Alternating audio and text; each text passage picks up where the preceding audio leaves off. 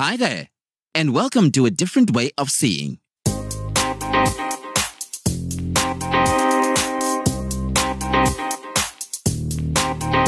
Have you ever wondered how a disabled person lives their life? Join our host, Lois Strachan, as she chats to people about work, education, travel, sport, the arts, and leisure, and the tools and techniques they use to live their lives with the disability. And now, on with the show.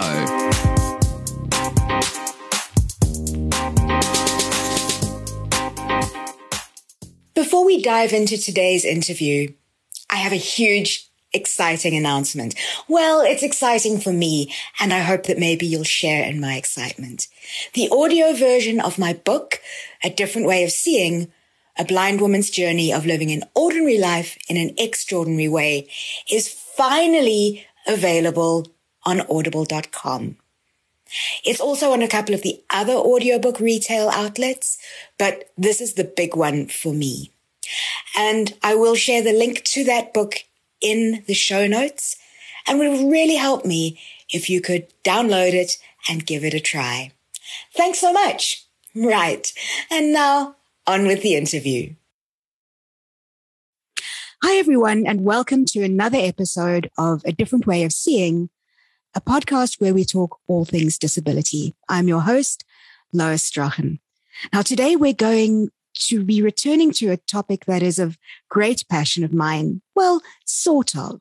And that is related to travel, but it's maybe not quite what you think. And I'm also going to be doing something a little bit different because I'm handing control of this uh, session over to a friend and colleague, Jeremy Opperman, who's been on the podcast before, and we will be hearing more from Jeremy in the near future. But today, Jeremy's going to chat to me about a rather unusual experience that I had recently. Hi there, Jeremy. How are you doing? Yeah, Lois, it's so good to be back, and thank you very much. Um, and thank you for that intro. And uh, yes, as I say, it's uh, good to be back, and I'm looking forward to doing some more of this with you in the future. Absolutely. So today, so today I'm going to be um, swapping seats with uh, Lois and, and going to be driving a little bit because Lois had a very interesting experience recently. And it happened to be on the 20th of May recently. And it involves South African Guide Dog Association. And it involves, believe it or not, an aeroplane. And so here we go. So on the 20th of May, Lois found herself at Cape Town International Airport, not on the domestic side or not on the airline side, but in the back end near the little aeroplane side, where she and her guide dog, Fiji, um, found themselves, well, Fiji found himself, herself being interviewed, or rather being photographed in front of a little plane. And this is in all in order of the upcoming calendar of South African Guide Dog Association. I don't want to spoil it. The calendar is, is going to be a wonderful surprise when it comes out. But let me let me kick off straight away by asking. So, Lois, you and Fiji landed up at the airport, and I take it Fiji alone was being photographed in front of the airplane, not you as well. Primarily, yes, and the the the calendar really does feature uh, the beautiful guide dogs or service dogs or guide dogs in training. So there was a certain amount of um, negotiations that needed to be made to convince my young guide dog Fiji to sit quietly, to stare at the camera and smile as required. Because, Jeremy, you as a guide dog owner yourself, you know that the dogs believe that their place is with you their owner. That's right. And cause and you were standing away from her this time and she could probably see you, I'm assuming. Well, technically speaking, she kept trying to watch me, or every now and then she would get up, run over to me to check that I was okay. And in fact, what we landed up having to do was I had to stand behind the photographer, or Fiji would not look at the camera. It's just because her attention was so focused on me. Yeah. or human. Yeah, I can believe that. I Yeah. can believe that. yeah, I've had that. I've had a similar thing. And I remember in training, you know, we have to do that trick where we make them stay and then we walk away. Yeah. Um, And it's hard, you know. so, yeah. So, what on earth were they doing filming a dog or guide dog in front of a little aeroplane? Well, the theme of the 2023 calendar, as I understand it, is about places and experiences where guide dogs are allowed and, and it's about accessibility. So one of the things that they wanted to do was to express that guide dogs are allowed on aircraft. And obviously the logistics of photographing a small dog with a big jumbo jet or something like that would be a whole lot more complicated. But it just so happened that the photographer knew someone who is a pilot of a small plane. And they negotiated, they, they arranged that we would be able to be photographed with my dog next to a small two seater aeroplane. I'm not quite sure that my dog totally understood what all this was about because I think she just thinks that sometimes humans do strange things, but um, it just works quite nicely. And, and the photographs that have come out, I believe, are really fantastic. Well, she's a very good photographer. I've seen her work before. Tanya Rather, I haven't seen it. I've heard. I've heard of her work before. And so, so then you take photographs at the airport, and then what happens? Well, in fact, that story goes back a little bit further than that because the the pilot of the plane, Rian, suggested that seeing as he was going to be there and take the plane out, how would it be if the owner of the guide dog went for a spin in his aeroplane? And one of the reasons they actually asked Fiji and I if we would be prepared to do this particular shot is that Tanya, who's the photographer, she read a previous uh, blog of mine from my Beyond Sight blog where I spoke about trying out adaptive scuba diving. And Tanya thought, well, if Lois is happy to try out scuba diving, she might be adventurous enough to go up in a two seater plane. At this point, I just got to say that this is a good thing. This is an audio podcast and not video because I am actually green at the moment. With forget envy, just pure unadulterated jealousy at this point. So I'm assuming you said yes, and um, so they negotiated that with you up front, right, before you got there on the, in the mor- on the morning of the twentieth.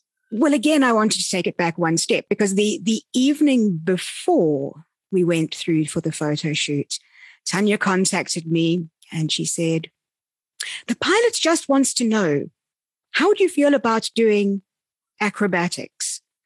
And my brain went, "Not a chance." Wow, how cool! oh my I'm- god, even well- more jealous, jealous, jealous. you know, I'm not an adventurous person. So when I saw Yeah, the right. word, Yeah, heard yeah, the word acrobatics, my brain kind of switched off. And then I thought about it for a second. And my response to Tanya was something along the lines of, let's wait and see. And it really came down to the fact that I wanted to understand a little bit more from the pilot of what was involved in that word acrobatics, or more technically, aerobatics. Right, right, right. And, right. And so and let's let's go to so, let's go to yeah. the let's go to the to what happened. So at the at the at the shoot now that we've had all these um, intricate negotiations uh, um, with some misgivings from our friend Lois, uncertainty, not misgivings. uncertain ah uncertainty. Okay, and then what happened? So I'm assuming now that somebody had to grab somebody had to grab Fiji, um, and you grabbed the airplane. What happened?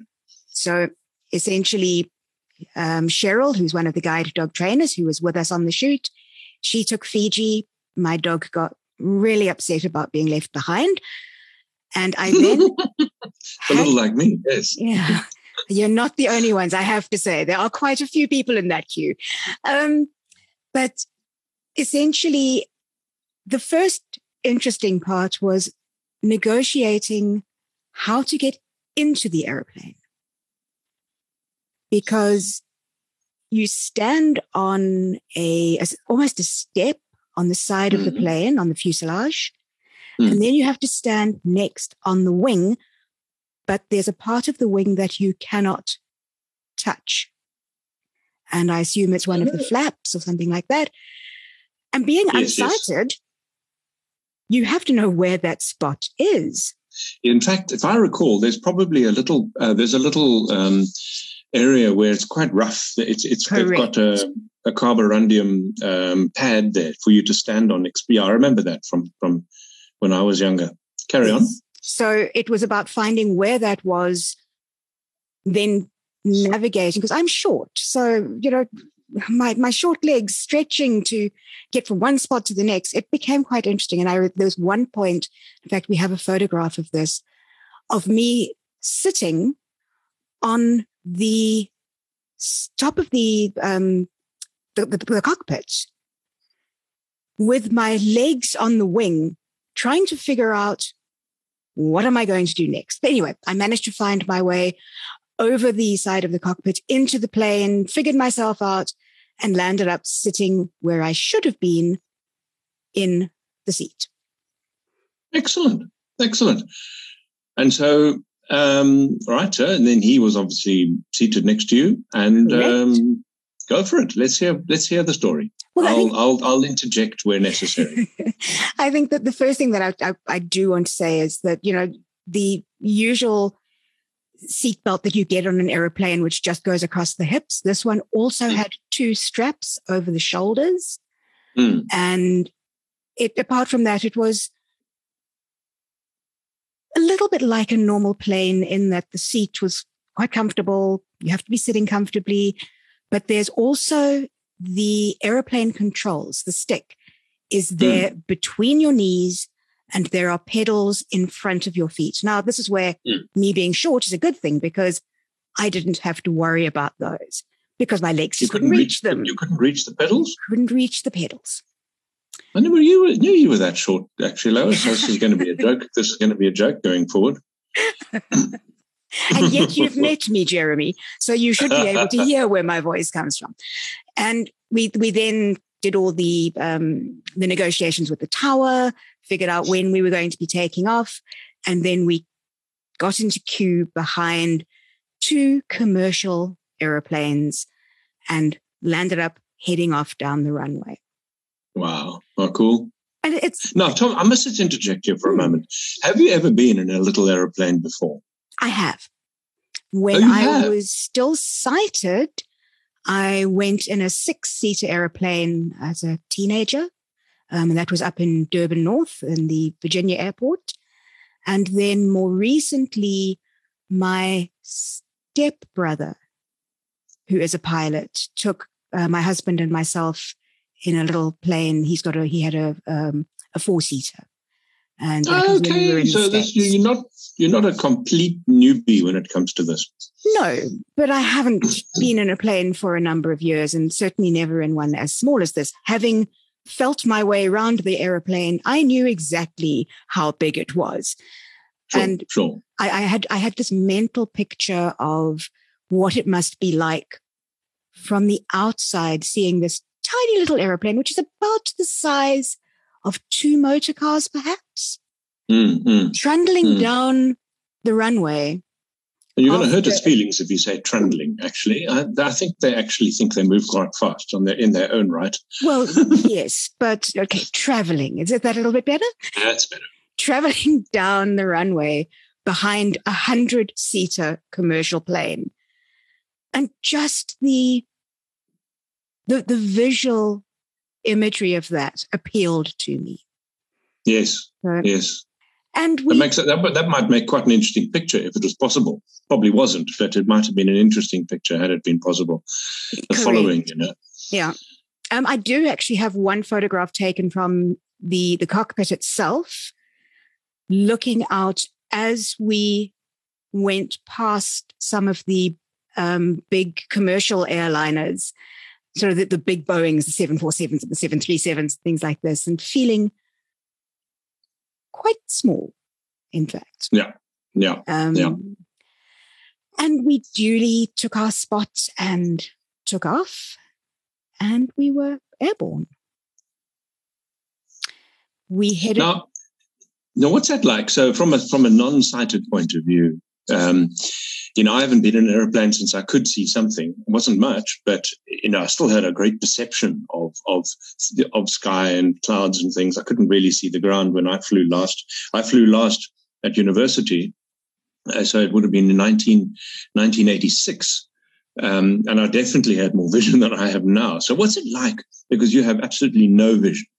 So there's no perception of uh, the the environment around you, the sky, you know. So what's that like actually? Well, there's no visual perception, but it is still an experience that one takes in through all one other senses.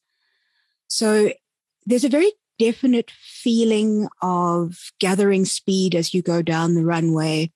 And you can actually feel that lift off as the the front wheel lifts off the ground and then the the the rear wheels follow it. Um, it's quite a, it's not abrasive, but certainly the plane moves and shudders, which can be felt, mm. and also the sound. And the sound plays a big role in that around the the experience of being in the plane. There's the the sound of the um, all the the airline conversation from the the traffic controllers and the plane and things like that. That's all going on as well. So there, there is still a lot of perceptual input.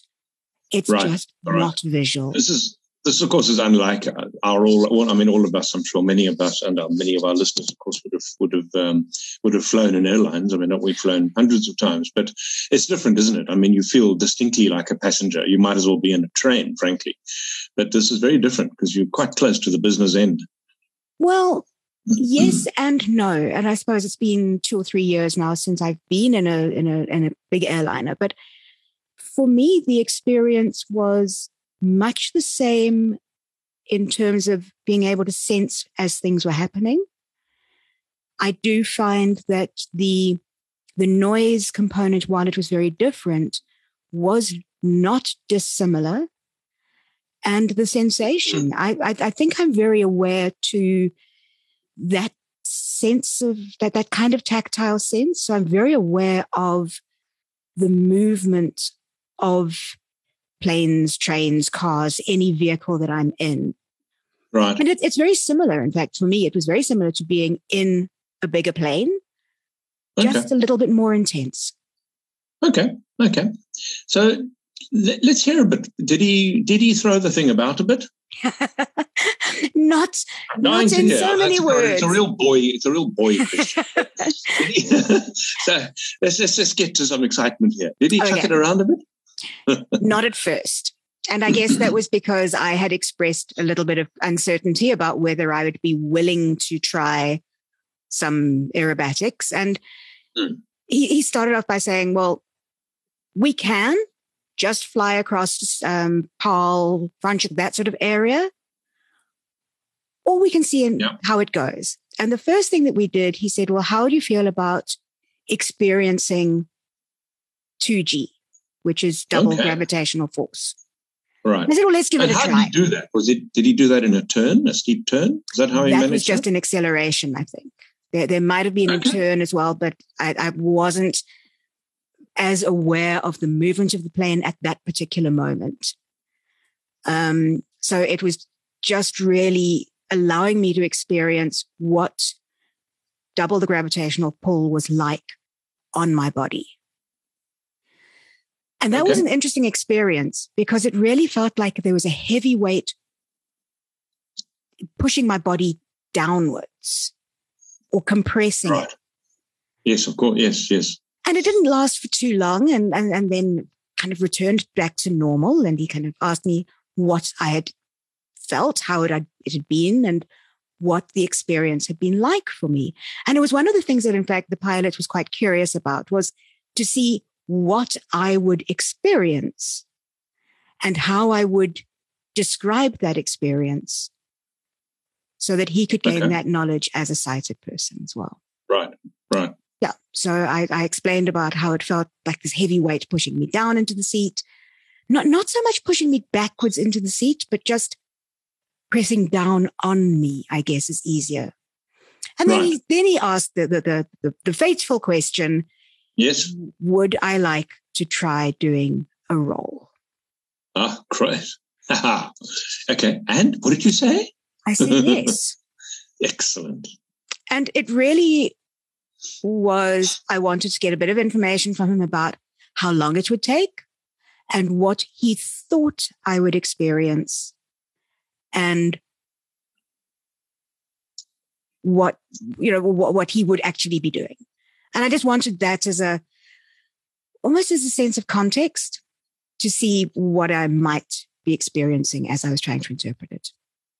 And all the information was given to me. And then we did the first roll. So tell me about the roll. The first experience I had was again accelerating, and I think the plane lifted. So we, we, we did go up in altitude. And then he turned the plane to the left, and then he flipped the plane over, and then back to the horizontal again. Okay. Okay. So it was quite quick. The whole thing took about seven or eight seconds. Right. Possibly a little bit longer. And what did I experience at the time was initially that sense of the compression on my body, the heavy weight. Mm. I could feel the plane going to the left and starting to turn. And it was so incredibly smooth. Yes. And then I suddenly felt that my body was being stretched. And it remained that way for a second or two. And then everything returned to normal. And it was. So, in other words, I suspect that was probably when you were inverted. Um, did you correct. have a sense of being upside down? I didn't interpret it in that way. I, I just, I was feeling rather than interpreting at that stage. And it was only yes. when we spoke about it afterwards that I realized that must have been the moment that I was upside down.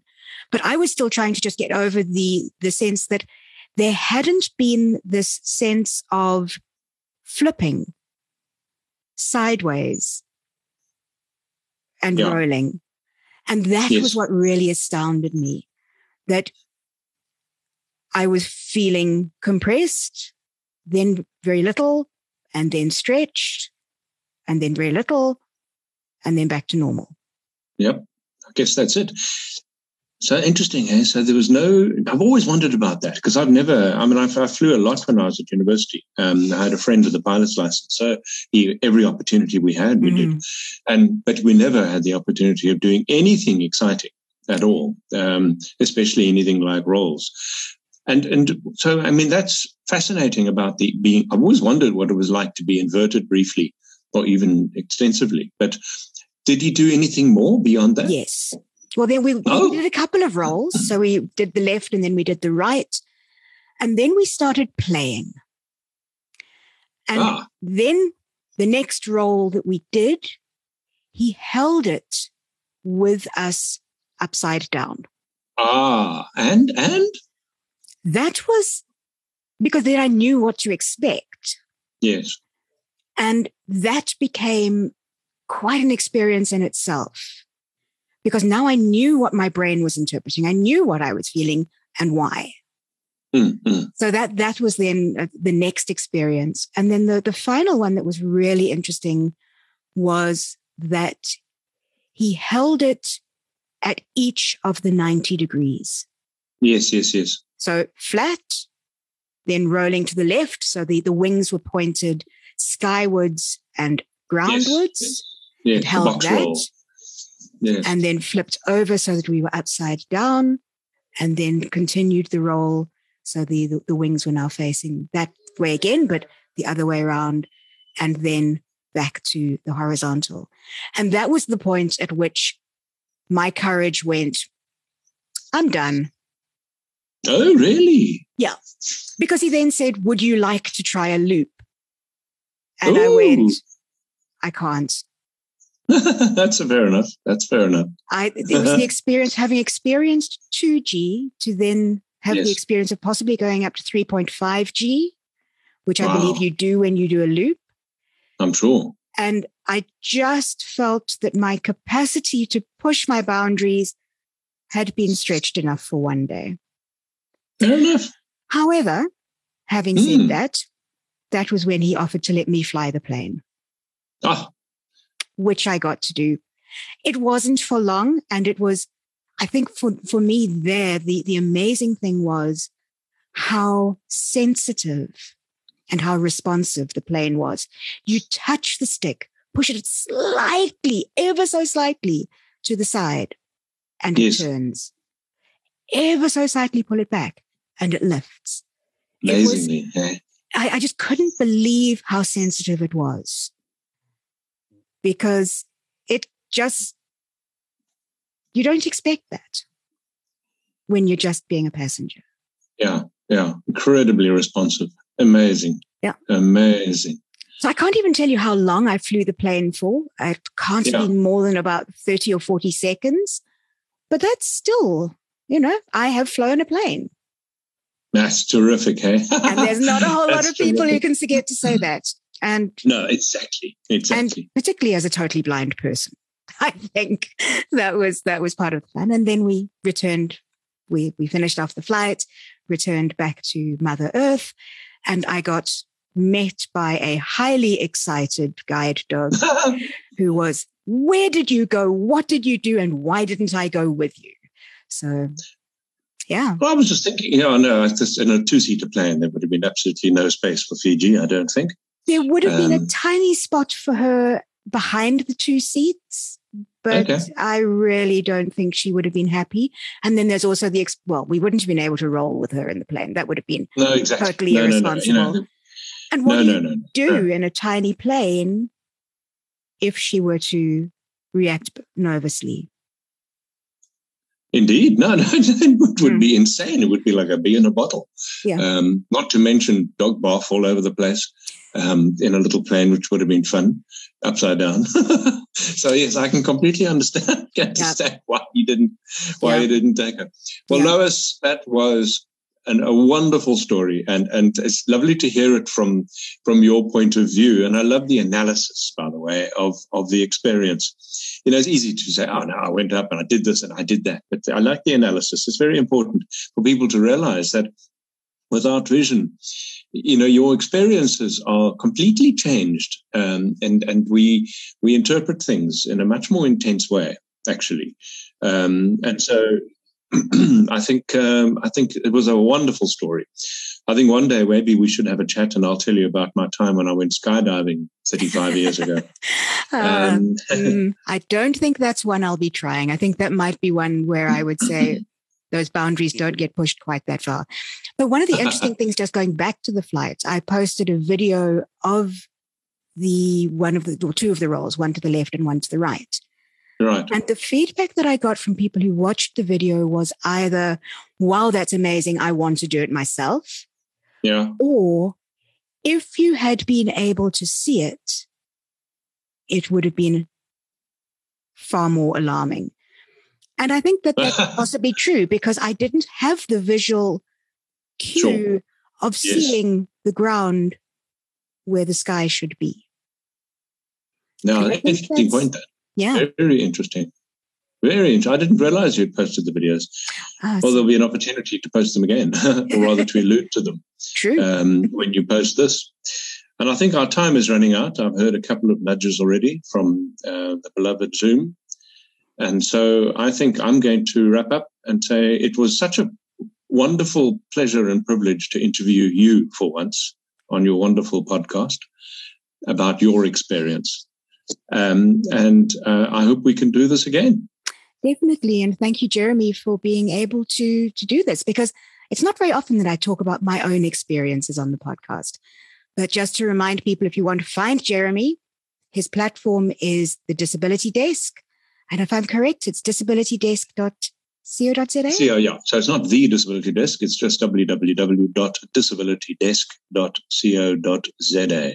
So definitely check Jeremy out there. And otherwise, you know how to find me on all of my platforms and on the podcast, A Different Way of Seeing. Thank you for listening to A Different Way of Seeing. We would love to connect with you. So find Lois at loisstrachan.com or Facebook, Lois Strachan Speaker. This podcast was edited by Craig Strachan using Hindenburg Pro. Hindenburg, it's all about the story. The credits are done at Naledi Media. Naledi Media, all your vocal needs under one roof. Read by Charlie Dyasi. That's it for now. Thank you for joining us and see you next time when we bring you into the world of seeing differently.